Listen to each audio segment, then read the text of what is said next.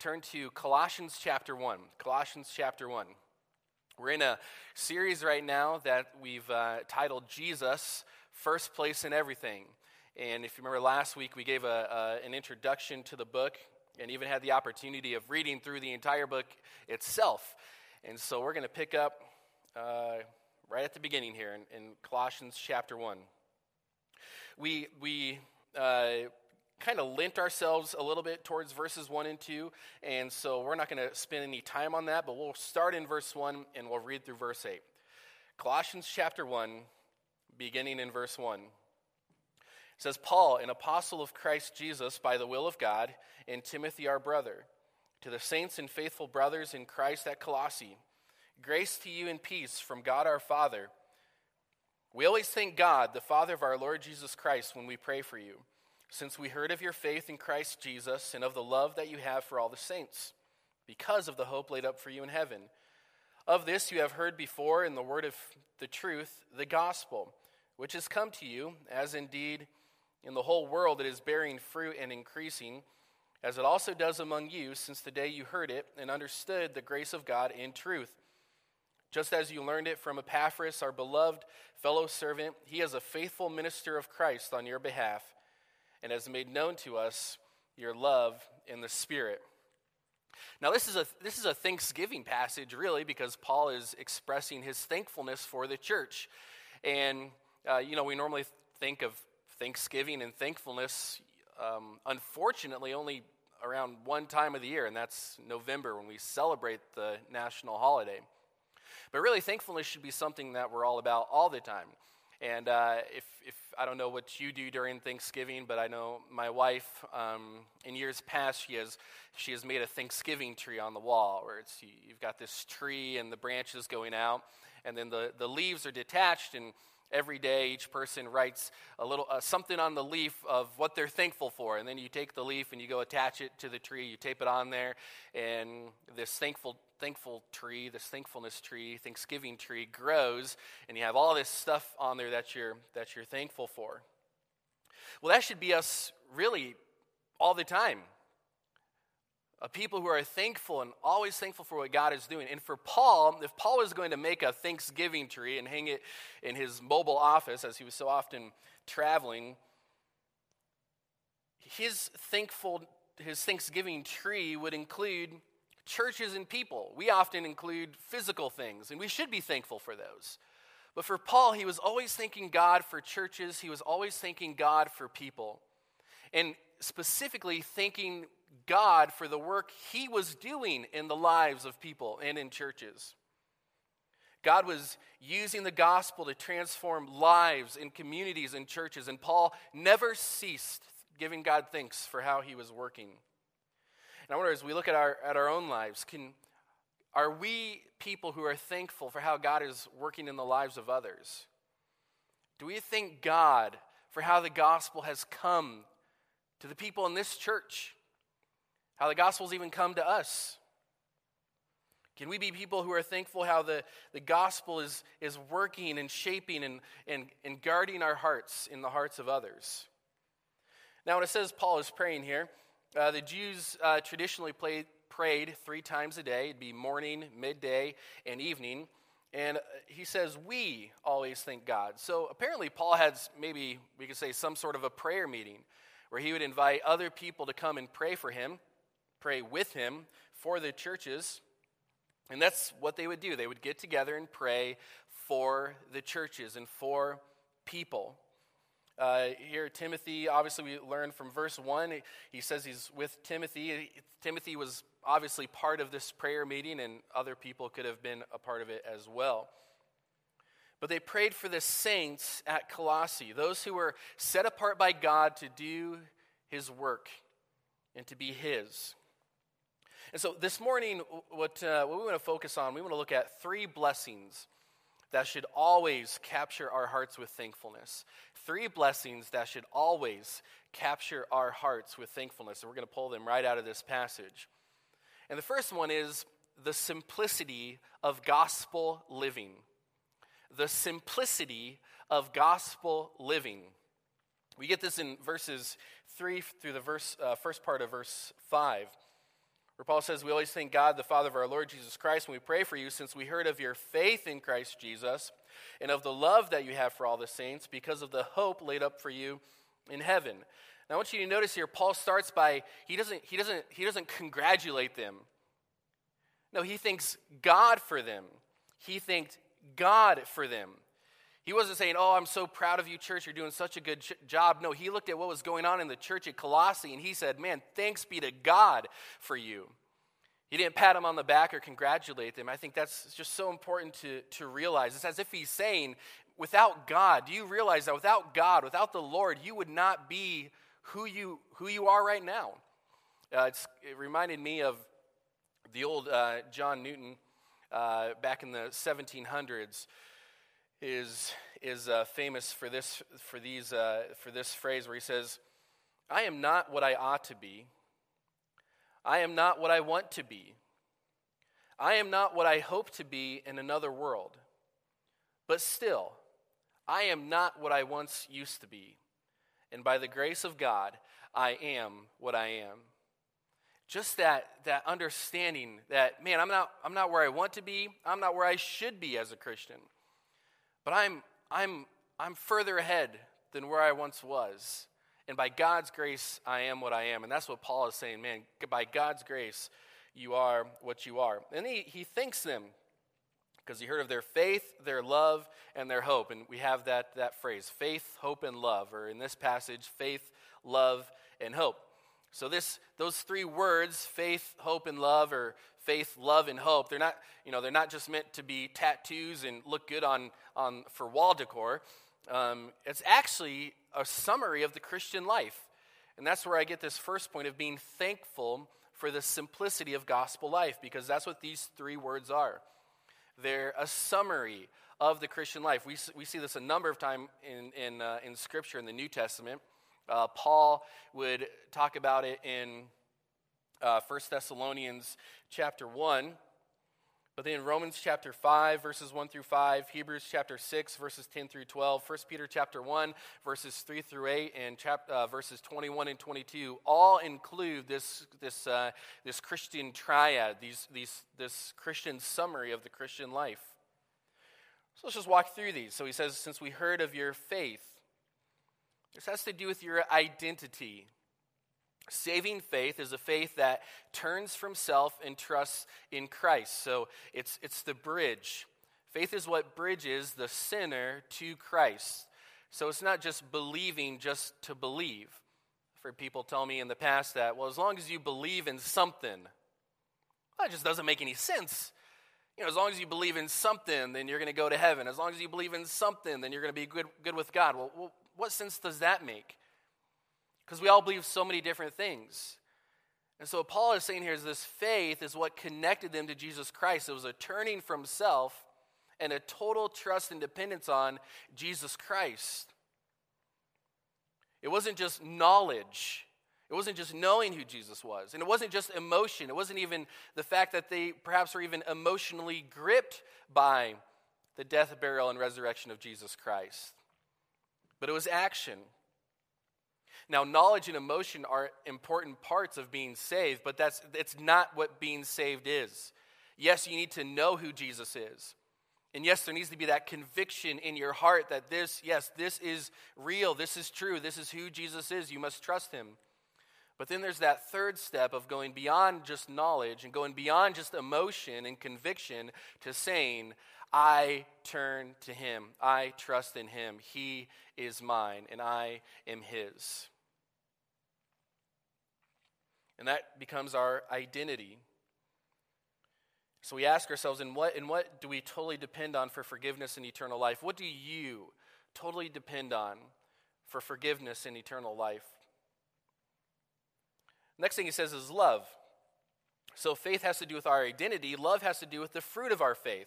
They had a love for all the saints. Now, I think this isn't just they loved every saint everywhere in a general idea. Um, of course, I, there would be that. But I think really what Paul's talking about is they had a very specific and intensive love for the saints in the church and maybe the other churches and the sister churches in the area. But those within the church, others they came in contact with, it was, it was it was this love that they had for the entire church. And notice the word all, because, you know, we can get by and say, well, you know, I love, I love a handful of people. I, I love most of the people in the church. You know, that's, that's good enough. I mean, I can't stand, you know, these people over there, or those people over there, or this group or that group, or those few individuals. That wasn't it. They had a love for all the saints. There was that there was that self-sacrificing, non-selective love. And that's what scriptural love is. It's a non-selective, sacrificial love. Or even Galatians 5:13, Paul would say, would say, through love, serve one another. That's where you get sacrifice from. You can say, you know, you can say, I love you all you want, but but you know, if it doesn't show up any other, if it doesn't show up through works and service, it's not, you're not going to convince anybody you love them. Even on today on Valentine's Day, you can say, I love you to your spouse all you want. But if but if all they get is, is one thing or a couple things on Valentine's Day, but there's no, there's no sacrifice, there's no service, there's no, there's no warmth throughout the rest of the year, then to be honest with you, those, those gifts are pretty much trash. And so we need to understand that this love is, a, is one that plays out in experience. And then he mentions here this hope. He says, Because of the hope laid up for you in heaven. It's this foundation of faith and love. And here's the wonderful thing about Christian hope it's not just about the future, but it's, it's the present, right now attitude, and eager expectation of what's to come. So Paul is kind of say, like with this hope, you can say, man, I can live by faith. I can live by faith in Jesus Christ right now because of what's to come, because my hope and my inheritance is in heaven. Even beyond that, you can say, I can love and serve people. I can love and serve others because of the hope and the inheritance that I have in the future.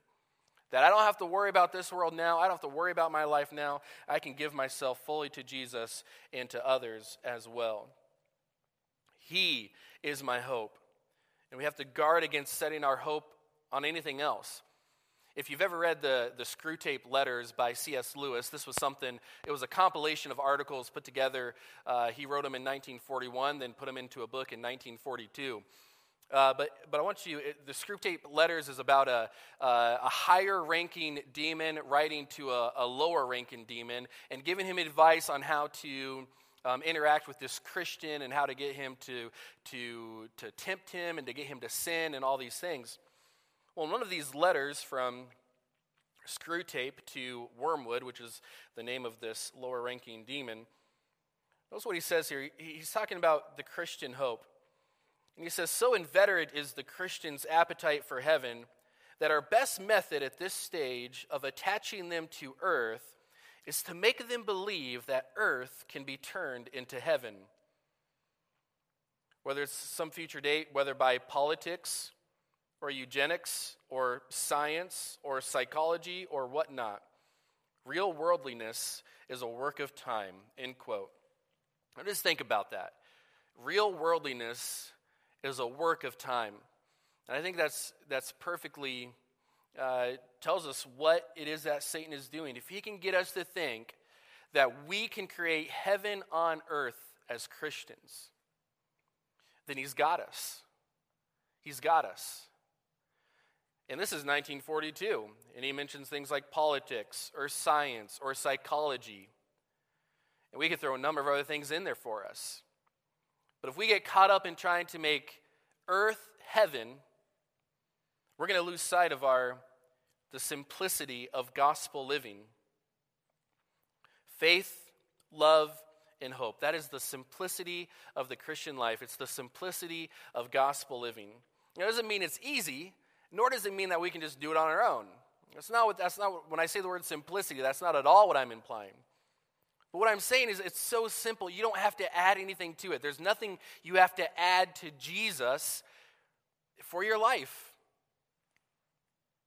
Remember, we get that if you look over in Colossians chapter 2, Colossians chapter 2, verse 6 and 7. This, Paul will say this eventually. He says, Therefore, as you receive Christ Jesus the Lord, so walk in him, rooted and built up in him, and established in the faith, just as you were taught, abounding in thanksgiving. What is Paul saying there?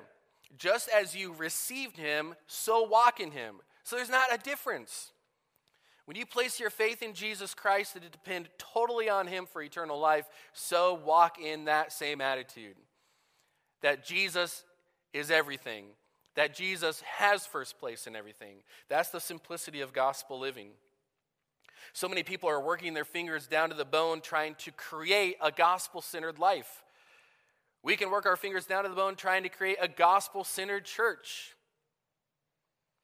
But the gospel centered life is not something you create, it's something God creates in you, and you live out of that.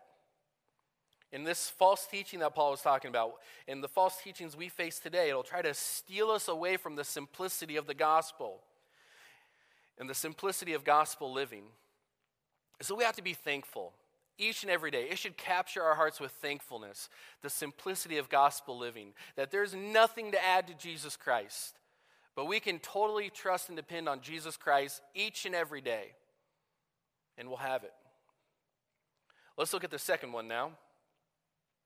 The second one, uh, the first one is the simplicity of gospel living, the second one is the victory of gospel truth. This is what should capture our hearts with thankfulness every single day the simplicity of gospel living, and secondly, the victory of gospel truth. Notice in verses 5 and 6. He says, Of this you heard before in the word of the truth, the gospel, which has come to you, as indeed the whole world that is bearing fruit and increasing, as it also does among you since the day you heard it and understood the grace of God in truth. Now, the word gospel means good news. And it was actually used in ancient times to describe the report of victory in battle. So when someone came back to, to share that, that, the, that they had been victorious in the battle, they described it as gospel, good news. And so that's kind of the idea here the victory of gospel truth. Paul is thanking God for the triumphal progress of the gospel to the Colossians. I wonder how many of us have ceased to be thankful and how the gospel came to us. Have you ceased to be thankful and how the gospel came to you? Do you remind yourself often of how the gospel came to you? When was the last time you, you recited your story of how you came to faith in Jesus Christ? Maybe you don't have a story. Maybe you've never placed your faith in Jesus Christ. Well, the news for you today is that God wants that victorious gospel to capture your heart so that you would be saved. And it happens by placing your faith in Jesus Christ and trusting Him who died for your sins and rose again. And He promises to forgive you and give you eternal life. If you are saved, recite your story, tell your story. Sit down for maybe a family devotions and have everybody share their story. And if you don't have kids who are saved, well, then what a great way for them to hear the gospel. But every time a sinner is saved by the grace of God through faith in Jesus Christ, it is precisely that. It's a victory, God's victory that He gives to you, and He gives to those who turn to Him through Christ. Conversion is how Jesus continues to build His church. It's proof that the kingdom of Satan and the gates of hell will not keep Jesus from taking His gospel to those who will receive it. If you are saved and you're a follower of Jesus, it's good news. It's good news. You have peace with God. The condemnation you deserve has been removed. The eyes of your heart have been opened, according to 1 Corinthians chapter 4. Your debt is paid, like we read uh, three times last week in Colossians chapter 2. The gospel. And notice here it's described as the word of truth. It's a message that could be relied upon, that Jesus isn't going to lead us astray, that he's going to give us something on which to stand that no other teaching or philosophy would ever be able to do. It's the word of truth. And that what they received from Epaphras was not a, a garbled version of the gospel. There's a real practical question. Would they receive, would an unbeliever receive a garbled version of the gospel from you? Would they receive something that is kind of the gospel, but maybe not the full gospel? Would it be distorted? Would it be confusing? Do you know the gospel? Could you recite it? This gospel came to them. And Paul here, he, des- he describes as it coming to them as in the whole world. It's like this gospel came to you, and they, they weren't expecting it. It's just like this victory, this, this, this warrior that came and conquered their hearts. Now, I don't know of anyone who has been saved who was um, expecting it. It's not on a lot of people's calendars. People don't say, well, this, this coming Wednesday, I'm going to get saved. Normally, it's spontaneous. Yeah, maybe they were planning on meeting with a friend for a Bible study or something like that, but no sinner is truly planning on being saved. Like when I got saved, I wasn't really planning on being saved. Probably because I thought I already was. But I just I was just going to this power team show to see a bunch of really strong dudes do a really a lot of really cool strong dude things. The last thing on my list was that at the end of it, he was going to share the gospel, and that was going to be the moment it clicked where my heart believed for the very first time. Uh, Charles uh, Wesley's hymn, And Can It Be, puts it perfectly when it comes to this. Where he says, Long my imprisoned spirit lay, fast bound in sin and nature's night. And then notice here, he says, he says, Thine eye diffused a quickening ray. That quickening means it made, it made me alive. So God sent this light, and it says, and he says, Thine eye diffused a quickening ray. He says, I woke, and that dungeon filled with light. That's the idea of being saved. It's just God's light comes in, and you see it, and you believe it, and you trust it. And it transformed them. Notice here it says they were bearing fruit. They, they, they had a share in the worldwide action of God, and it, not only did it bear fruit among them, but they themselves were bearing fruit on, outwardly. And this is what happens when people hear the truth. And this is why we can't give garbled messages of the gospel or garbled versions of the gospel. Because when the people hear truth, God, God's Spirit uses His word to convict and transform hearts. And we leave it all to Him. This is a reminder also that the gospel is universal, like we read in Revelation chapter 7, verse uh, 9 and 10. It's the whole world that is bearing fruit all over the place. If you're saved, it's because Jesus has conquered Satan and sin and death. It's because Jesus has done it on the cross in your place. This also means that there's nothing else that can take the place of Jesus in being the answer to your Christian growth, to your day by day victory to the moment by moment victory over sin. If Jesus was the one who died on the cross, giving you victory over Satan and death and sin, that means Jesus is the one who every single day will be the answer for us. He will be the one who alone can give us victory. He's the one who can transform our lives. Are you thankful that every single day that your victory comes from Jesus?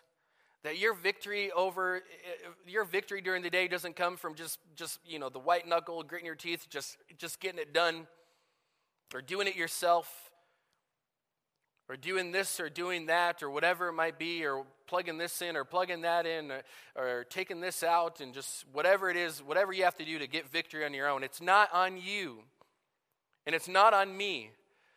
But it's a victory that comes through faith in Jesus Christ each and every day. This is the victory of gospel truth.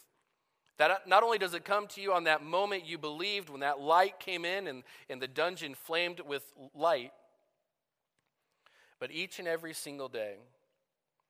The gospel tells us that we don't have to work to gain victory over our sin but that has already been won by Jesus. And so what we do is we live out of a victory. Now, yes, even Paul says in Romans 8, he says, put to death what is earthly in you. He says, put to death the deeds of the body. Yes, there is that, that action we take where we, we kill sin and we forsake sin and we deny ourselves. But that is, that's something that comes from the victory that has been granted to us in the gospel.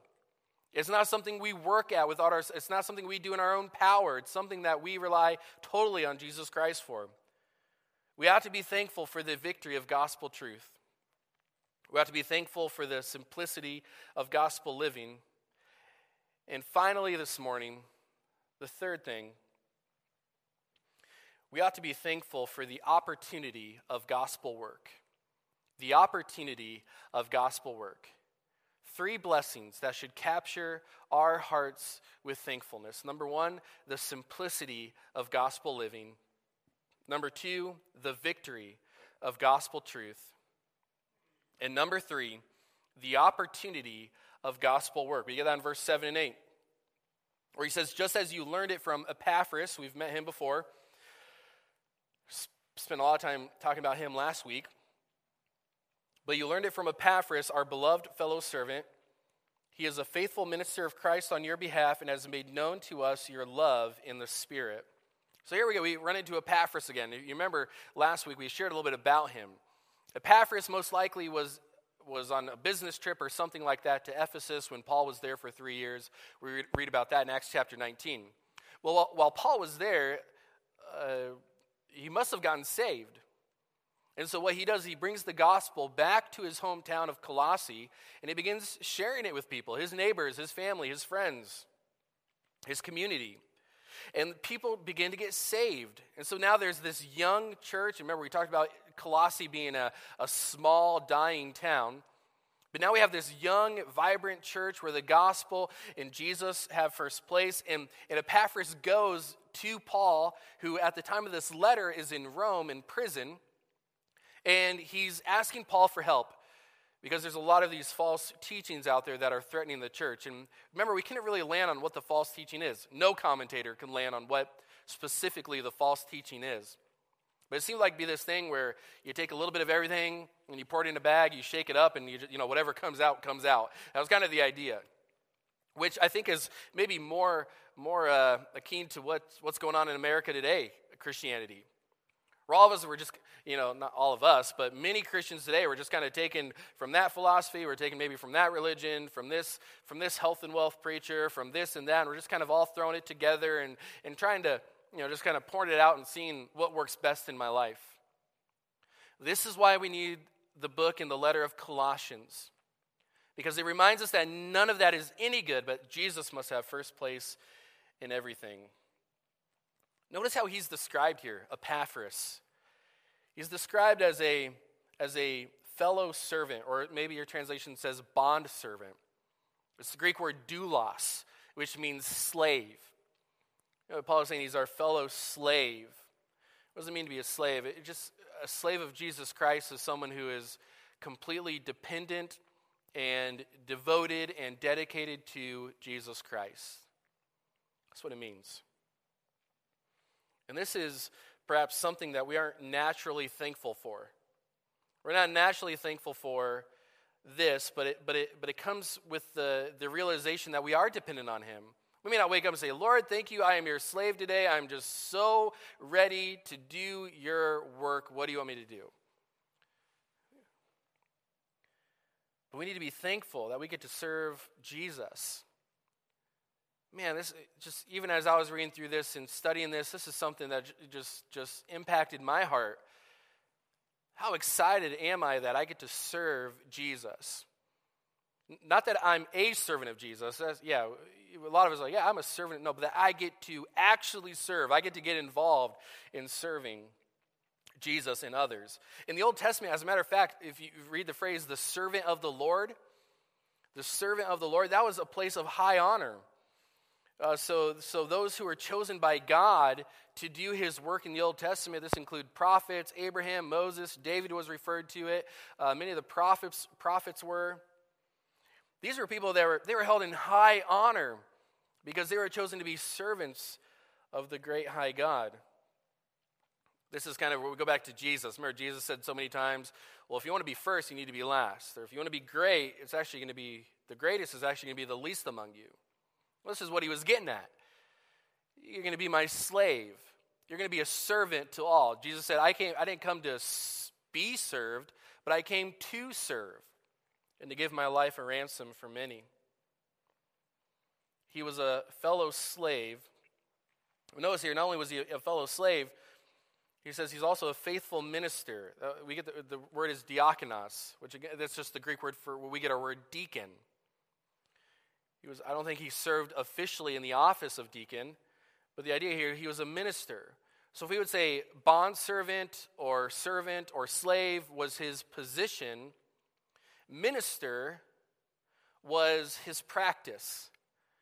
He was involved in maybe some of the, the lowlier work, which Paul, again, even at the end of this book, is going to say, man, he is such a hard worker on your behalf.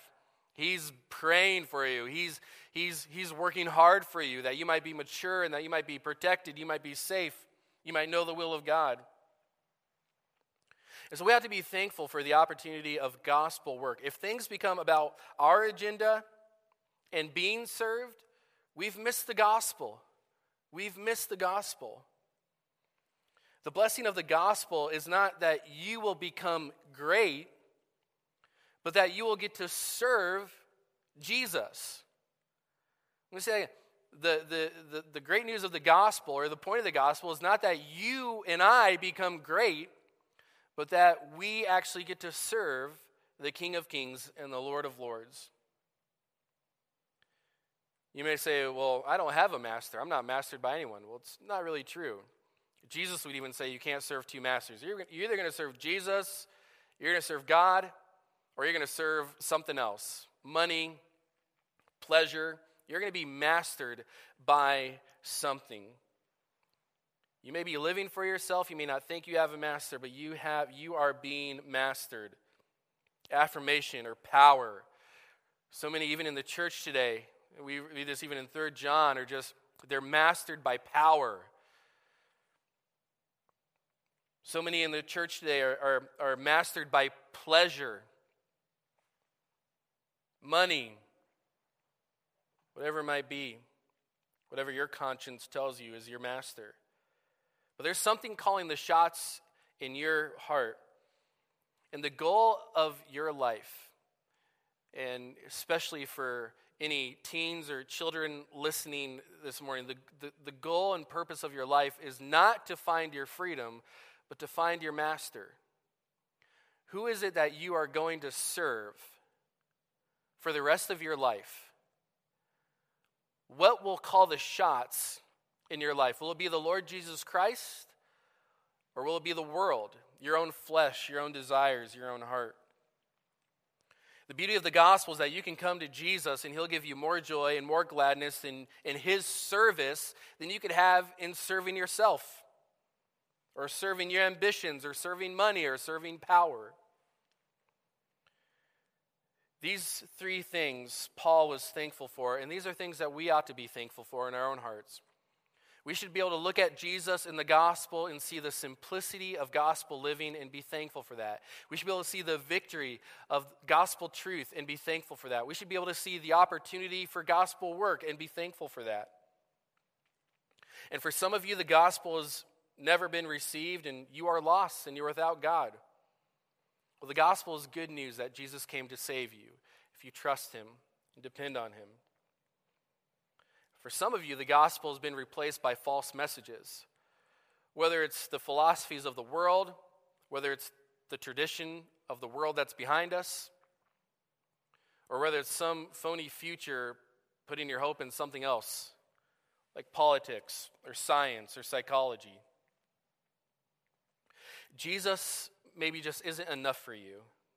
There's some other system, there's some other rule, there's some other philosophy, there's some other way to be spiritual or mature other than Jesus Christ, but it's failing you and you're discouraged because you think that's God, but it's not. Think through these blessings. Think through these blessings, the simplicity of gospel life the victory of gospel truth, the opportunity of gospel work, and grow in your thankfulness for them. Let your, let your heart be captured by them and just continue to grow in your thankfulness for these things. The simplicity of gospel living, the victory of gospel truth, the opportunity of gospel work. Let's close in prayer and we'll be dismissed from our, our live stream. Lord, we just we thank you so much for all that you do for us. We thank you uh, for these things. We thank you for the simplicity of gospel life. Not that it's easy all the time, and not that it's so easy we can do it on our own, but that you're just you're not asking us to to go get other things and bring them to the table when it comes to you and your gospel. We thank you for the victory of gospel truth. That that diffusing ray of light that you send into our hearts. It helps us see and to know the gospel. And you're not asking us to try to win victory on anything else, but other than to stand on the foundation of the gospel in Jesus Christ, the crucified and risen Savior, and to live life out of that. Lord, thank you for the opportunity for gospel work. You've called us to this work. We have the privilege of serving the King of Kings. Lord, so often we're not ready to serve. My heart's not often ready to serve. But Lord, make us servants, humble and meek. Help us to be those who are willing to give of ourselves for the sake of others.